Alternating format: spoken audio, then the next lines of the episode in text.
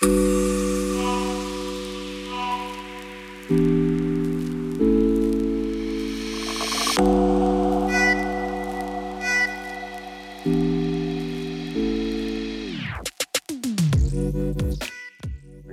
Elder Larry Thompson. No, I'm not Pastor Marcus Wright. A little bit taller. So, on behalf of Red Truth Ministry family, the Wright family, we bid you good morning and pray that your day is going well.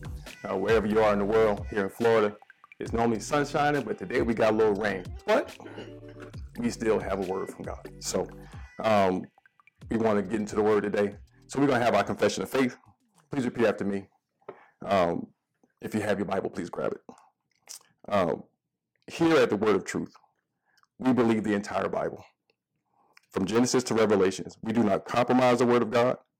For Revelations 22 19 of the King James Bible states, If any man takes away from the word of this book of this prophecy, God shall take away his part from the book of life and the holy city and from the things which are written in this book. The word of truth, the Bible, builds faith, which empowers purpose. All right. Now, we're going to have our confession of faith also part of this one. Uh, this is our Bible. We believe every word from Genesis to Revelations. We live by it. We confess it. We trust it. We are led by it and we stand on it. All right. So today, we're going to jump right into the message. Um, we're going to come from a, a unique place. We're going to kind of go back and forth between the Old Testament and then go into the New. All right. Just to sort of tie the whole thing together. Uh, for those that like titles, and different things of that nature.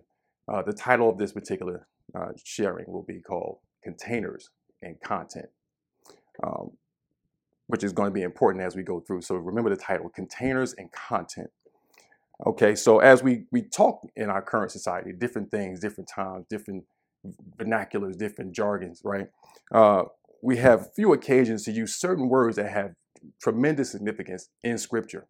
And because we don't understand those words sometimes or we don't apply them correctly, we lose out on our understanding when we start to read the Bible. So, one of those things that we're going to go through today is found in Malachi, the third chapter, the second and the third verse. All right, now some of us, we may never heard of this word before. Some of us have heard of it and just really never paid any mind. But in the Bible, it has significance. The, the word is called refiner. All right, so in Malachi, the third chapter in the second verse, in the third verse, it uh, it refers to him as a refiner, and the him that is referring to as Jesus, right? So, but to get a better understanding of the earthly term of what a refiner is and what a refiner does, let's go to the Word of God. I mean, go to dictionary. So, dictionary.com says uh, a person, a device, or a substance that removes impurities, sediments, or other unwanted matter from something right? So it's a person or a device or a substance that remove, removes impurity, sediment, or other unwanted substances from unwanted matter from something. Okay, so that helps a little bit. Now we understand what a refiner does, right? So, but what does a refiner work on? They have a purpose, right? So they we, they have a title. So now, they, what's the action? What's the outcome of it, right? So let's look and see what a refiner works on a refiner works on different things, such as, uh, according to Merriam-Webster, they work on metal, sugar, and oil. And their purpose is to remove the impurities from the material. So that way, when you receive the metal, or you receive the sugar, or you receive the oil, it's pure. It, it actually serves its purpose. It, it is meet for the task that you want to place it to, right? But what we're going to focus on is the oil in this particular topic, we're going to focus on the oil. So the sugar is good, the metal is good, but the oil is significant in the scriptures.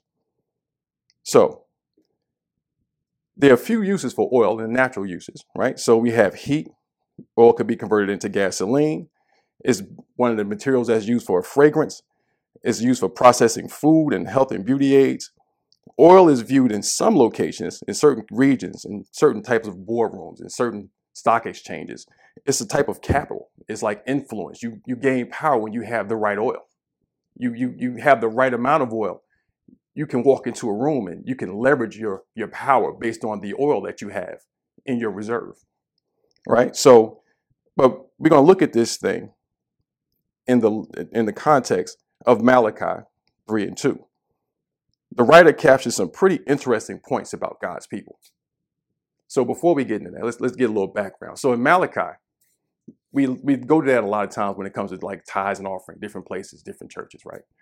But what the theme of Malachi was, they were returning back to where God called them to be. They had finally got out of captivity. They finally got out of bondage. They finally got out of the things that were holding them down and caused them all kinds of stress, all kind of pain, all kind of generational hurt. And they finally made it back home. And so now that they're home and they're in the place that they're back in Jerusalem and they're with God. That's the place where God said that He's going to always place His love there. So He'll always meet with us there. He'll always meet with us in a place that He has ordained and established for us to be alone with Him. So now He's meeting His people there and they're coming back from captivity and He's healing them and He's they're joyful and they're happy and they're excited. But the weird thing is, prior to them coming back home, He said, Lord, if you get us out of here, when we get back home, we'll worship you in your temple We'll make your place of praise, uh, uh, make the temple a place, a place of praise. We'll make it a place of worship and adoration. We'll turn that place that was once the thing that we turned our back on and forsook. We're going to make it our priority. We're going to set it first and foremost. We're going to put it in the foreground because it represents the place that you will meet with us and we will meet with you. And all of a sudden now, we will never be alone again. We won't be broken again. We won't be torn apart. I won't have those damages that I have from choosing my own way and my own path because we're going to choose you. So in the process of doing all those things, they get back home. And then with Jesus, and then with the Father, and then with the Holy Spirit in our time, right? We think about it in our time frame. So now all of a sudden, they're back. They're home. They feel safe. But then all of a sudden, they kind of start drifting away from the things that they promised that they would do. They got a little slack with it. They got a little stagnant with it. And all of a sudden, they became a little complacent. God became common. He became the norm. So on those days that they would have to go and worship and the different sacrifices that they had to make, they kind of got kind of lax with it. They kind of said, well, you know, God understands. If he hadn't left us in bondage, we wouldn't have to go through these problems and have to work our way back. So that's why I'm having lack right now. So when it says, well, shall a man rob God? He was really saying that, are you going to turn your back on me after I brought you out, after I brought you back home and I prepared your place. I kept your place from destruction. It could have been utterly wiped out, but God kept us from being utterly consumed, as the scriptures teaches us. So, with that in mind, so that's the mindset we want to. These people are going back, and if you want to think about it, these are our spiritual elders. So there's nothing new under the sun. At times, we become kind of complacent when it comes to the things of God too. Some of us actually think that, well, the building that we can't get back to right now, or the, the, the edifice, that's the temple. But you're the temple. He wants to light you up. He wants to light me up. He wants to light us up in such a way that when those that don't believe see us, they see him. So let's go into it. All right. So time goes by, they're back they're going through their baby phase. You know, they, they back they're in love with God again. But then we go down to Malachi 3. God begins to talk, call them to the carpet. And he begins to explain to them what he's about to put them through. And he says in Malachi 3 3, and he shall sit as a refiner and purify of silver, and a purifier of silver. And he shall purify the sons of Levi. Now, the sons of Levi were priests. That's his royal priest, right? That you're a royal priesthood. You and I, we are royal priests.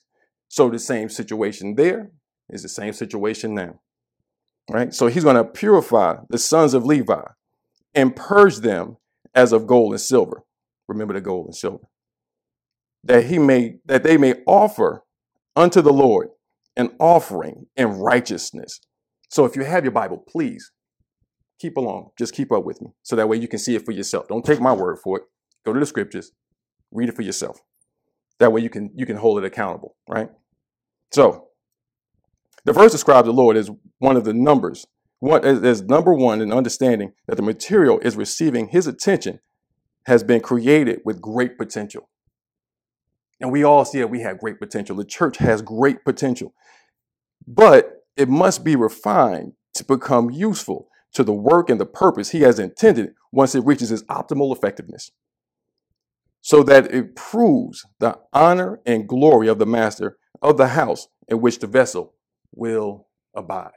So now he's gonna he's gonna make this glass. He's gonna take this vessel. He's gonna take this gold and silver. He's gonna burn off all the impurities. He's gonna heat it up to the point where it's now flexible.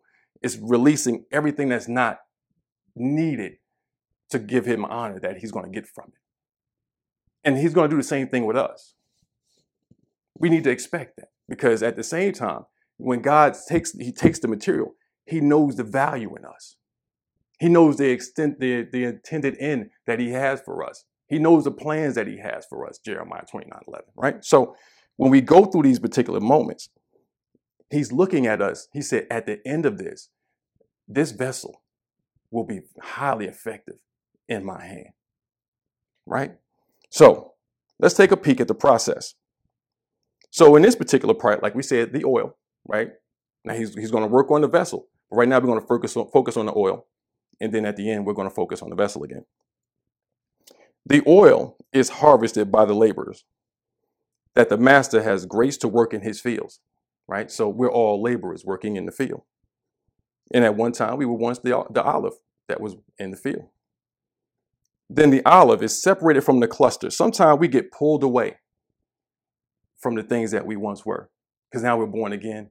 And it seemed like the friends that we used to have things just don't vibrate like it used to. I don't feel comfortable in those type of environments. So God is working on pulling us away, and He's asking us, "Will you let those things go?"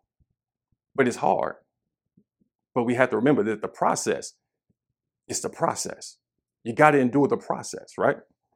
So then the oil is separated from the cluster and placed into a location to be pressed and mashed to extract the precious substance from the meat or the fruit. So what we once were, we want to take that into the kingdom. And God is saying, no, I, I need to make you over again. I need for me to be made over again. He wants us to, he wants to do something different in our life. We have to be conformed. We have to be changed. We have to be transformed. Right? So with all those things that he's doing in us, we feel uh, a little incompetent. We feel a little bit clumsy. We feel like we just don't fit in anywhere. But that's a good thing because you've never seen the place that he's going to take that he's going to take you to. You've never seen the, the desired end that he has for you. you. You haven't seen, we haven't seen the expectations that he has for us. So of course we're going to feel a little uncomfortable. It's almost like you want to step back. Because at least I knew what this was. I know what's going on behind me. I'm familiar with that. That's for me. That's normal even though it's chaotic, even though it caused me pain, even though it made me cry, even though it made me run away, even though it bruised me and it beat me and it battered me and it left me laid for dead almost. I, at least I can go back to that. But God is saying, no, I'm, I'm a precious son. It's, it's amazing how we'll take the press of the world, but we don't want to take the press of the purpose God has for our life. Just remember, you're the olive, and there's something precious in you. Right? So, the green olive, this is interesting how God does it. He takes, uh, when the refiner takes something that he's going to make better. So, with this example of the olive, he takes a green olive, it's robust, it's strong to taste, right? That's new converts. That's that's that that's that new walk in life, right? So we're young babes in Christ and we're we're happy and we're excited. Oh, I'm saved now. And every now and I just got a little bit of a problem, right? And then he turns back around. He takes the black olive, something a little bit more seasoned, something that has greater antioxidant, a more seasoned saint. He puts that person beside us so they can teach us and they give us the flavor that we should have. So it's kind of like when you look at the church, we have the old saints, we have the new saints. And the entire time we're trying to we're trying to compete, it seems like, within the body of who's gonna run the, the place. Which anointing is greater? Which oil is greater? Right? But at the same time, God wants us all on saying that His anointing, it has to come together. It has to come together. We have to submit to the process. So your process and my process, they're different. They're not the same. They shouldn't be the same. Same refiner, different outcome, right? So as we're pressed together, the new and the old, it blends together, right? Then the oil is stored in a vat. That vat's never been used before, used before. It's never been, it's never been compromised before. It doesn't have the opportunity to say that the past contaminants or the past situations or the past lifestyles are in that vat. We're, we're set apart now. We're consecrated. We're dedicated to a purpose that we have not yet seen. God has now placed us in a position where only He and I, or He and you, are in the mix. And He's letting us just grow in it. He's letting us sort of ferment, in it. And he, still, He's working us through the process. So there are stages where we're alone. We feel misunderstood. It's consecration. You're trying to figure out, well, people say I have purpose, but what's my purpose? What's my calling? People say that I'm this and people say that I'm that, but the entire time we have to focus on what does the refiner say about our process? Are we consecrated to the task that the refiner has given us and has established for us prior to us coming to the knowledge of him? Because he already knew us. Before he formed us in the womb, he knew us, right? So he's trying to get us back to that purpose that he wants to get us to because we have to have a certain empowerment. We have to have a certain taste. We have to have a certain flavor. We have to have a certain type of uh, medicinal benefit to those that we come in contact with as well as ourselves. So he takes us through this process, right? So now the oil in the refiner turns back around and the, the, the refiner places the oil into fire, into a vat, and he heats it up. Now, the interesting thing with the heating process, if you can heat everything up, but if you heat olive oil, extra virgin olive oil, beyond 374 degrees, you start to lose the effectiveness of it once it's going to go into use. And so there's many oils and they, they go through different temperatures. So the highest range is somewhere around like 450. And it has very little very little beneficial uh, uh, parts left to it once it's already heated to that level. There's some oils that is heated to a lower temperature, and there's barely any value to it. It has meaning, it has purpose, but there's something about the olive oil. That olive oil, that extra virgin olive oil, it took time. It was per- it was heated with a purpose. It was pressed with a purpose. It was separated with a purpose. It was stored with a purpose. It had a plan for it. Now, there's different grades of olive oil also. So we have some olive oil that's extra virgin. Then we have another olive oil that is just regular olive oil. It's good for cooking with. It's cooking oil. It's heated to around 405, 405 degrees. It has its purpose. Now, one, you can eat right out the bottle. The other one, you can cook something and it still has a great health benefit to you. It's better than the other oils. It's better than the other situations that we come in contact with. Right? So as it's heated and is, is given and is cooled, and all of a sudden now it's placed into the purpose that it has to go through, now this same oil, this same oil, it now provides light for some people. Some of us, we walked in darkness until God sent the oil. It looked like a person, but he was sending oil because we had we had no way of seeing our way out.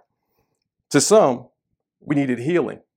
And he sent his word and it healed us. He sent the balm. He sent the, the, the, the fragrance and the anointing that broke that healed the broken places in our heart and in our minds and in our soul. Right? Then some of us we needed to be strengthened. There are saved people walking around here right now. They're believers, but they're hurting. It's because they're looking for something but they're trying to satisfy with natural things. They're looking to the laws of man to satisfy with natural things. They're looking to friends to satisfy with natural things. They're looking to even the scriptures, trying to understand how can I take this thing and make it fit into this world so I can get the benefit out of it. But it doesn't satisfy. The one thing that satisfies is the oil, the anointing. The anointing is going to cost you. And we don't talk about like we used to back in the day when I was a younger child and I was going to church, the old church used to talk about the, anoint, the anointing every day. It was all they talked about. You had to go through for the anointing. You had to suffer a while to get that anointing. You had to press for the anointing. The entire time, I just didn't know what the anointing was. I kept hearing people say, it's going to cost you everything. Nobody really wants to give up everything. But for Christ, we'll live. For Christ, we'll die. But we really don't die when we, we're with Him. We live eternally in Him, right? So, as we go through, just to name a few, the master desires for the oil to have its process, and the refiner chooses to commit the oil to the desired result. So once I get it heated up, once God gets it heated up, he'll take it. He'll say, well, this right here, it endured the process. This right here need a little bit more processing. So it's still meet for the master's use. This one on the left, I will give this one to be eaten just as it's taken, just as it is. It's, it's almost like giving Jesus. He said he was the bread that came down from heaven. God gave him, and we were able to receive him just as he was. Just as he was. So the disciples, they walked with him, they saw him, they saw the miracles. People were coming to him, he was they were being healed, and their eyes were being opened, their ears were being unstopped, and lame was walking, and, and people were rising from the dead. They were able to receive him just as he was. But there was a people who had, who had not yet seen him. It was us. We hadn't seen him. We never seen him before. So he had to change form so that way he can touch us. So yet and still, once again, God had a plan. It all has a purpose. So when we go and think about this thing, it's important that we walk out our purpose, right? So the way that the refiner knows that the oil is ready for the process is called the smoke point. When comparing oil, the refiner applies heat as required to produce smoke. And the key indicator of the compounds in the oil, which is which will be invisible when it's a bluish smoke comes visibly clear, it tells a refiner that my optimal level of power and benefit to those that will receive me is now available. And then that's when he begins to cool us down. He begins to take us out of the fire. But if we have more contaminants, if he has to purify us a little bit more, we can't be upset or we can't fall short and we can't give out and we can't just walk away because the process takes a little bit longer. Sister so and so she prayed and God delivered her. Brother so and so prayed and God didn't move right away. I prayed for my mother to be healed. My mother passed. It broke my heart. It didn't break my faith. I actually was in the room. My wife got sick, and I was woken by the Spirit of God and said, "Pray." My wife was dying, whether we realized it or not. She had pulmonary embolisms in her lungs and was dying. She was I hear I heard her gurgling. I know that sound. I was an EMT for five years, so I knew the sound of what it was what it was like for a person to be dying on their own blood. I knew that sound, and as I began to pray, as the Spirit of God gave me utterance, all of a sudden she took a and went right to sleep. Two days later, we found out she had blood clots in her lungs. But all that was not anything for me. That was the anointing. I can't take any credit from that. That was the anointing of God. God stepped in. He said, Speak. I spoke as I was commanded, and then the result came about. But guess what? I prayed one prayer and I gained a wife. I prayed another prayer and I lost my mother. It's going to cost you something. It's going to cost you your faith. It's going to cost you to trust when it's not comfortable. It's going to it's going to cost you to hang in there when what you say you love, you have to let go and trust the process. The process is going to cost you. The process is worth it, but it's going to cost you. It, it's almost as if the refiner is saying, Do you love me more than these?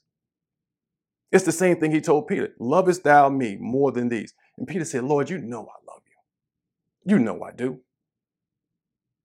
But he asked him again, and he asked him three times there's going to be times in our life when the Lord's going to say, Do you love me more than these?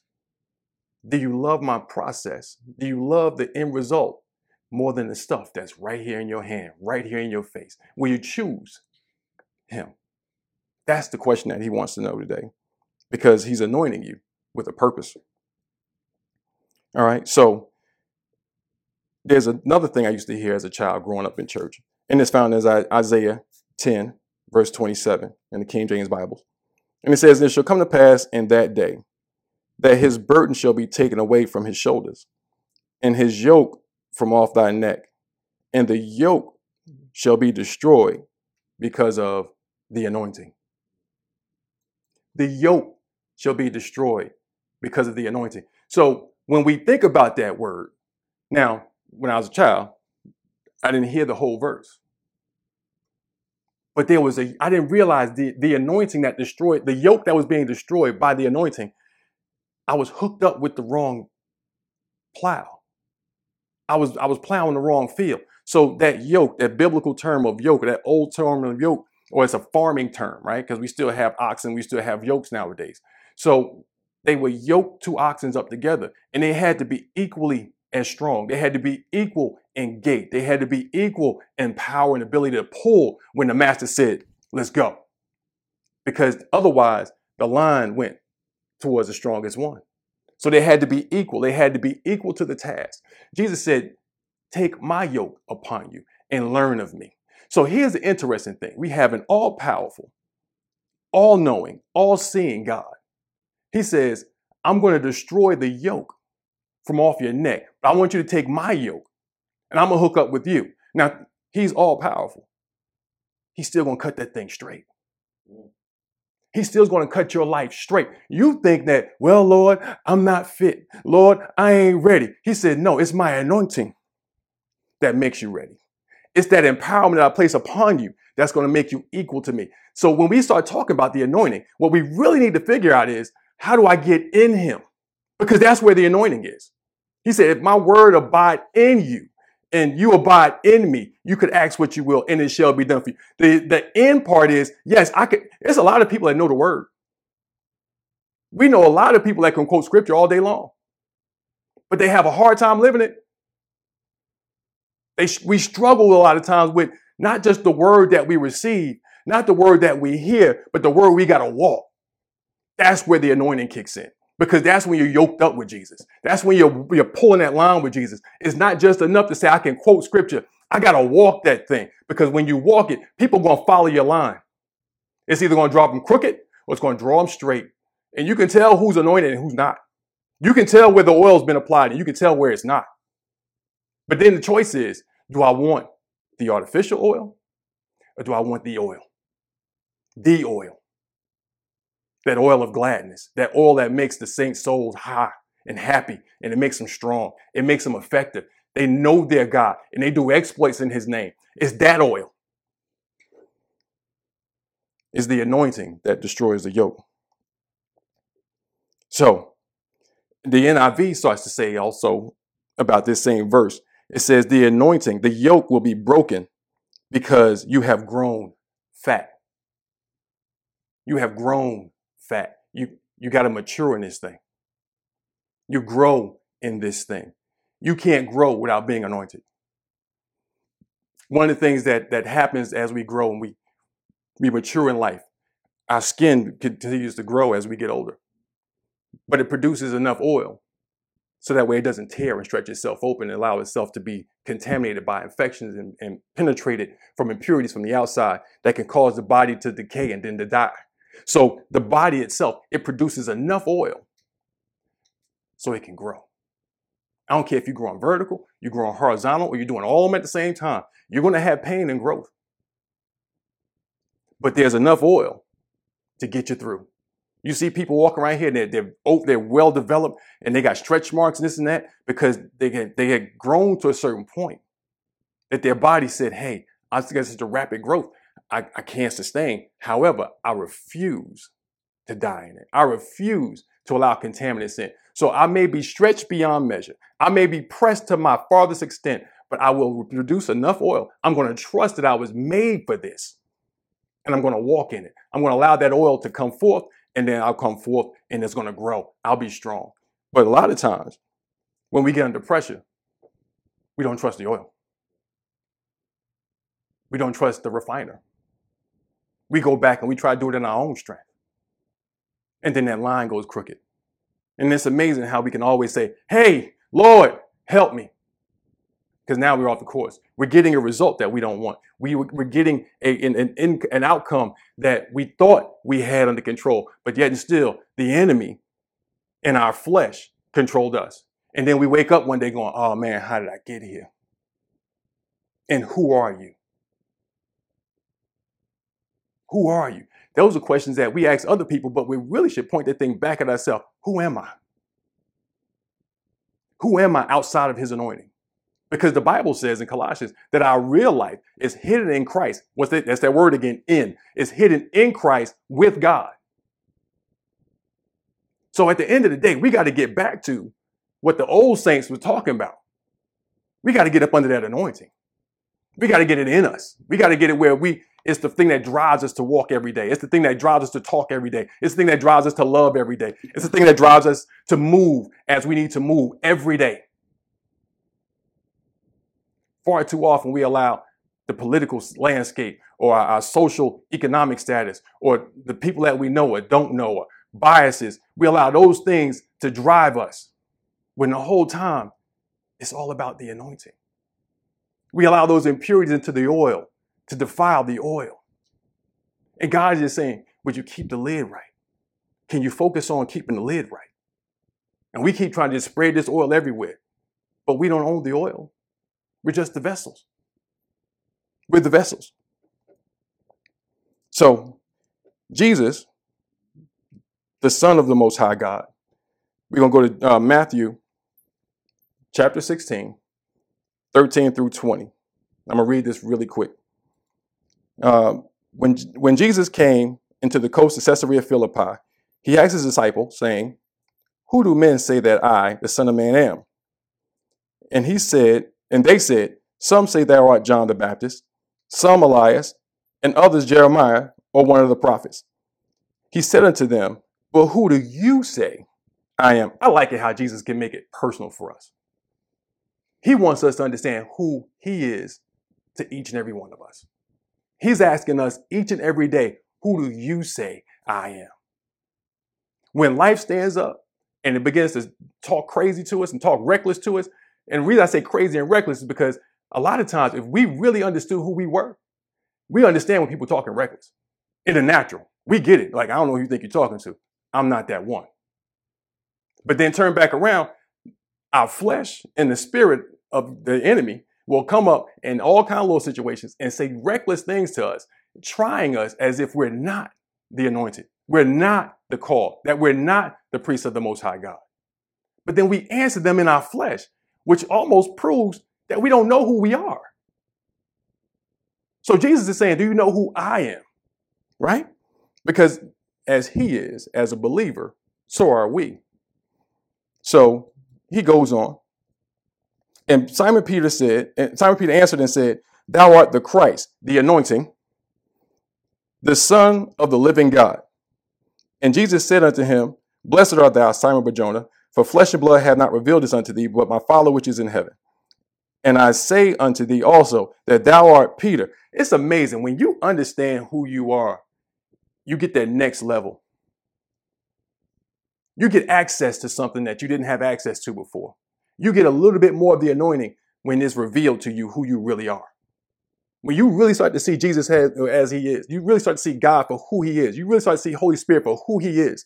You, you, you get a, a better understanding of who we are, who I am, who you are, who the body of Christ is. So, and he says, Thou art Peter, and upon this rock I shall build my church, and the gates of hell shall not prevail against it. I'm going to do all I can not to talk about that one too much right now. And I will give unto thee the kingdoms of the kingdom of heaven, the keys to the kingdom of heaven, and whatsoever thou shalt bind on earth shall be bound in heaven, and whatsoever thou, thou shalt loose on earth shall be loosed in heaven. Then charged he his disciples that they should tell no man that he was Jesus, the Christ. It's interesting that once he realized who Jesus was, that he was the anointed one, and he was in the presence of the anointing, and had been in the presence of the anointing, that whatever was on Jesus had begun to rub off on them. It gave him an insight, an understanding that, you know what? When you speak now, your words should be different. There should be some power, there's some anointing in what you're saying. There's very few times lately I have heard people praying and they were binding and loosing. Oh, we speak the name of Jesus. But there's a power that comes with binding and loosing. There's a responsibility that comes with binding and loosing. There's an anointing that is placed upon you within us that has the ability to bind and loose. It's not popular anymore because we don't we don't want to put ourselves at risk. We we're afraid of what we may look like if it don't happen the way I say it should happen. But then you're not trusting what? The anointing. You're not trusting the oil. In the scriptures, the prophet prayed that it wouldn't rain. And it rained for three years. Then he prayed it would rain. And then it rained. He understood his anointing. He still had moments of challenge. He still had moments that he fell down. But he understood at that moment when I when I say something, God will shut the heavens up at my voice, at my voice. God will loose the heavens at my voice. This is before it was even written. So the interesting part of this whole thing is when we start to look at this whole thing, we see Jesus. As Jesus is going through, he lands in Caesarea Philippi. So, a real quick, brief history. Caesarea Philippi was in the location of where the tribe of Dan used to be at. The tribe of Dan had a great judge and a warrior by the name of Samson. Samson lost his battle in this area. He lost, and then the, the Greco-Roman culture came in and they made it a place of pagan worship and they would have all kind of orgies and all kind of inappropriate lifestyle things going on in that particular region. And I find it interesting that Jesus get to there, to that point, and says to his disciples, who does who do people say that I am? If you study a little bit further, when you go into Matthew 17, oh Lord, you go into Matthew 17, the 18th chapter, it goes back and says that when Jesus got to there, to that location, he also transfigured there. So he had his 70 that he was mentoring. He had his 12 that he was discipling. And then he had his clique. He had his three, Peter, James, and John. One, well, one person he chose right off the boat. The other two, their mother said, Hey, could my son have your right and your left? Kind of like Samson. His mother made a promise that these boys had to go keep. So Jesus said, Okay. When he transfigured, he showed them who he really was. There's very few people you can really show your anointing. You can operate in it, absolutely. But you can't walk around just saying, I'm anointed for this. I'm anointed for this. I'm anointed. This no. Just do it. And you pour where the master says pour. Just operate where the master says operate. That way you can actually do what you're supposed to do. All right, so now we're going to go down to Timothy. So if you have your Bibles, I hope you got your Bible still. We go to Timothy, Second Timothy, second chapter, verses 20 through 22, King James Version. All right, but in a great house, there are not only vessels of gold and silver, so there's the vessels again, gold and silver. He's a refiner, gold and silver, but also vessels of wood and of earth, some to honor, some to dishonor. If any, if a man therefore purges himself from these, he shall be a vessel of honor, sanctified, meet for the master use, prepared unto every good work.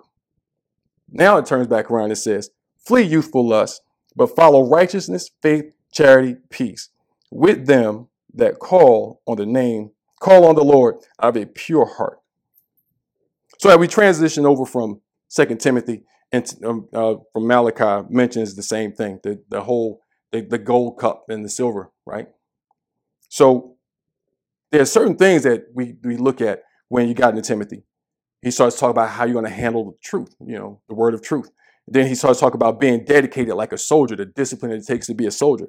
Then he said, you know, as an athlete, you got to take care of your temple. You got to take care of the body. You got to make sure you're physically fit, which is also not like saying that my body doesn't matter. So we can't be so heavenly minded that we're no earthly good.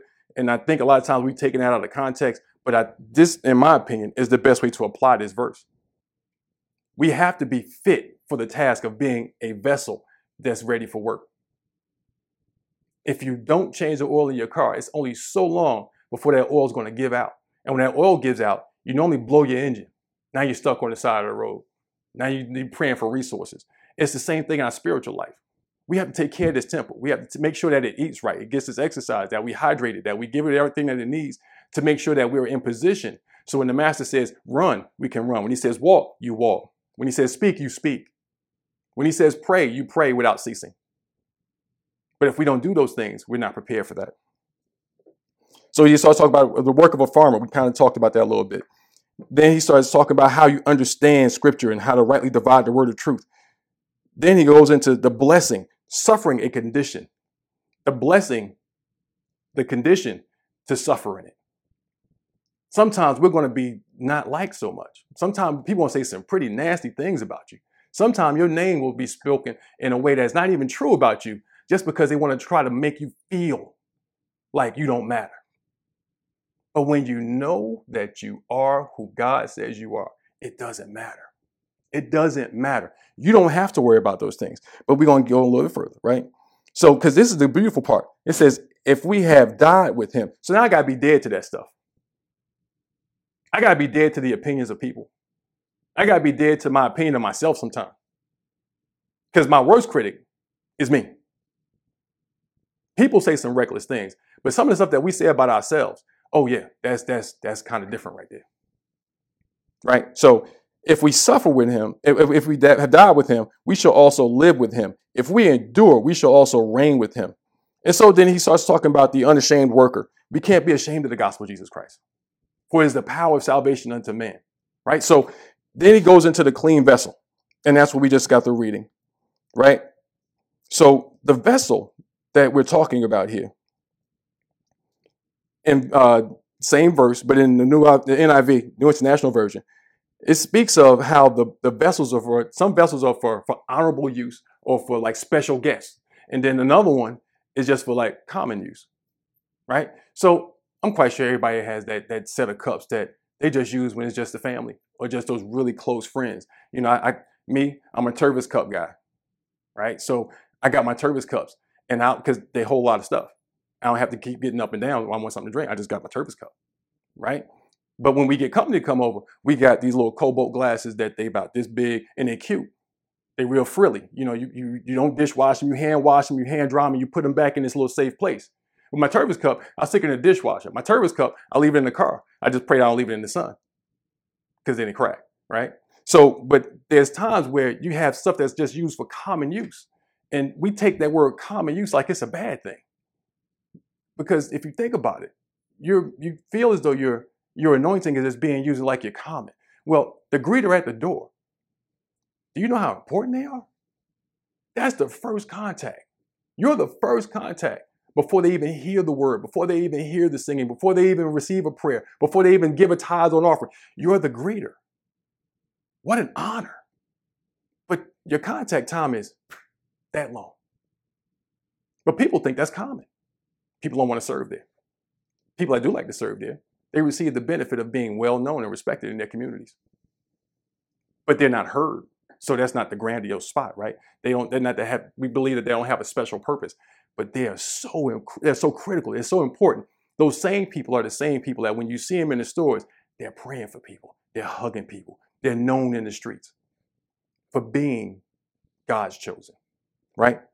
So there's common places, right? So the Bible speaks of some were made of wood and some were made of earth. I kind of like that one where it says some was made of wood and some was made of earth because I know someone that was at one point in time, he was hung on some wood and he was fashioned after me. He made, he made, he made himself my kinsman redeemer. He, he became the access point for us to get into the things that God had for us. His name is Jesus. Jesus was easily, he could have easily said, I don't want to do this plan. I'm going to do something different. Matter of fact, in the garden, the cup. He said, Father, bid this cup pass from me. He said, Don't I don't I, I know I'm anointed to do what I'm doing. I don't want this next cup of oil. Because this cup of oil right here, I gotta die for it. Are we willing to die for that oil? Because at the same when he died for the oil, he took it in. We got life, eternal. Are you willing to take the oil so someone besides you can have life eternal? Are you willing to, to take the shame and be called names and be be ostracized and cast cast aside and and and just like just mutilated. If you understood what Jesus went through, they said that there, there was a centurion of soldiers. They beat him in his face. I don't want to be punched once. He took multiple punches from a garrison of soldiers, people that were trained to strike blows with great effectiveness. They pulled his beard from his face. They, they whipped him. They mocked him. They did all these things. And not one time did he say, No, I'm, I'm not doing this. He looked at us. He looked at me. He looked at you and said, They're worth the oil. They're worth the press because they belong to me. They're mine. When I receive my when I receive my lashes, I receive my stripes, I receive the punches and the bruises. I, I've earned the right to call them mine. I've earned the right to be their refiner. I've earned the right to be the standard bearer and to set the example. He's earned the right to tell us, endure. You're able. You're able to endure. So the weird thing about this whole thing is this. We have uh my wife and I have four kids. And there's one particular child, when she was a child, she was an infant. She uh we had this tendency of putting our children uh, in our bedroom when they were younger. Not now, they're grown now. So you know, they ain't sleeping in us nowhere near us. Um, in the name of Jesus. Um, so when they were small, we would put their bed or their crib rather in a corner in the room. We would take the bed and we would trap that crib into the corner. So that way, our children, I don't can't speak for anybody, our children had that that propensity of climbing out when you wasn't looking. They was escape artists. They they were just like just they were like ninja babies or something. I don't know, right? So there was one particular child. This particular child understood that they could not get out. But what the child also understood was this: in the middle of the night, if I need something, I know how to get it. This particular child wouldn't cry.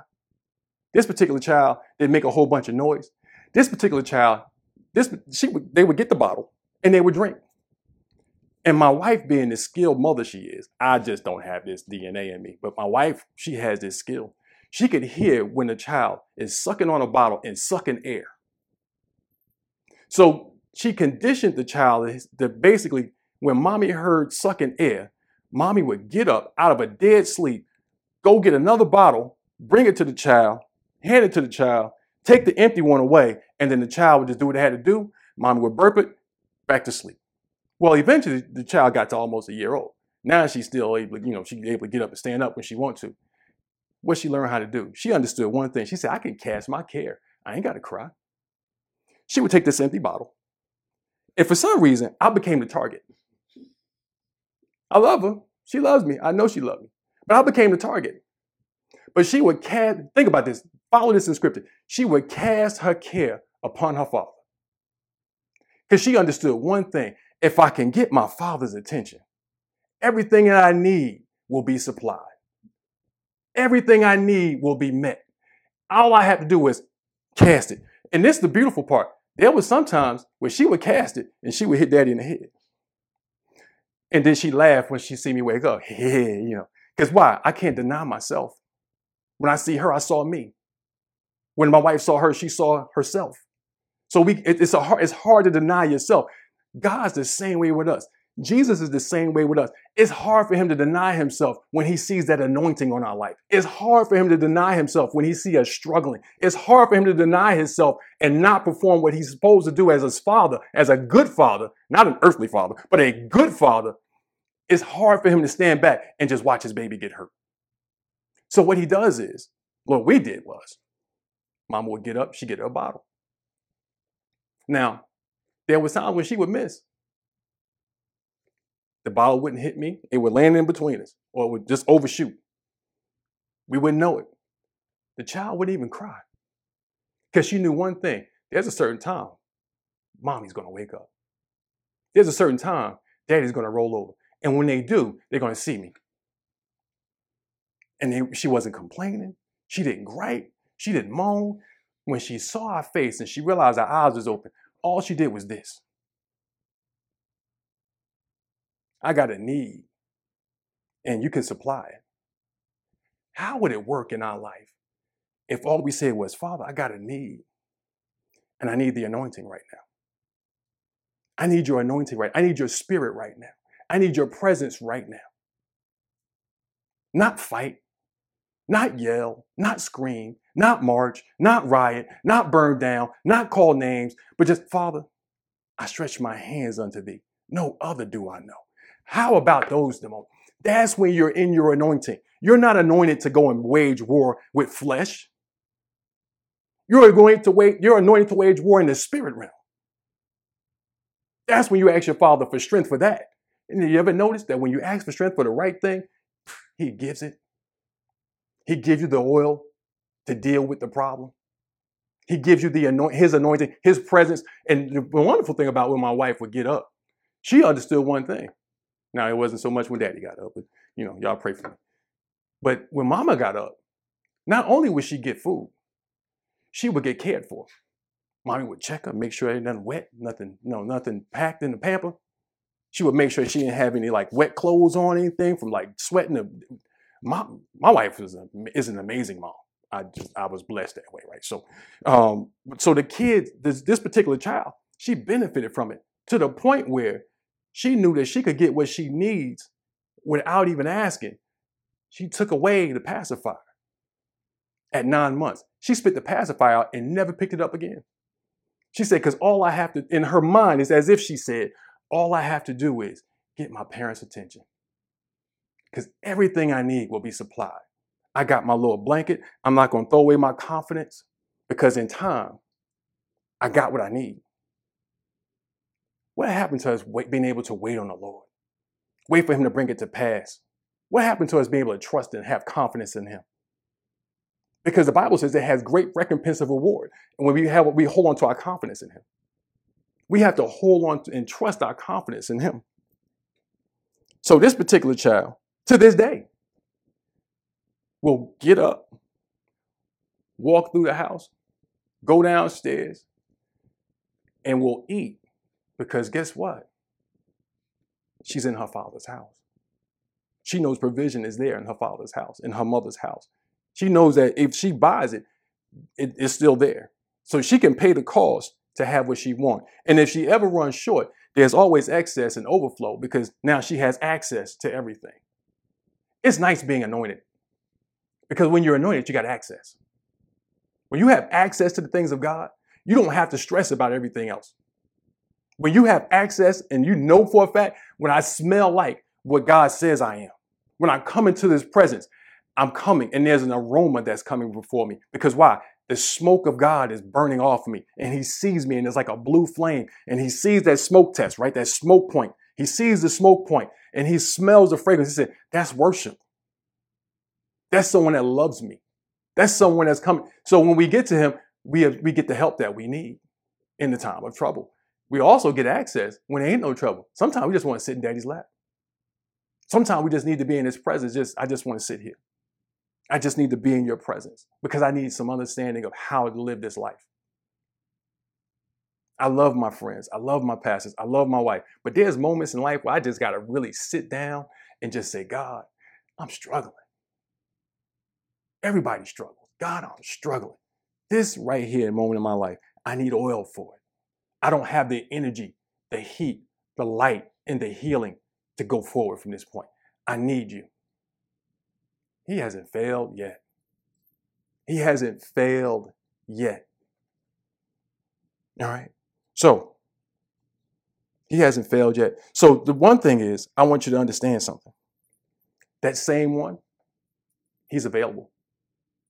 He's available to you today, right now. He's available. If you confess with your mouth and believe in your heart that God raised Jesus from the dead, you shall be saved.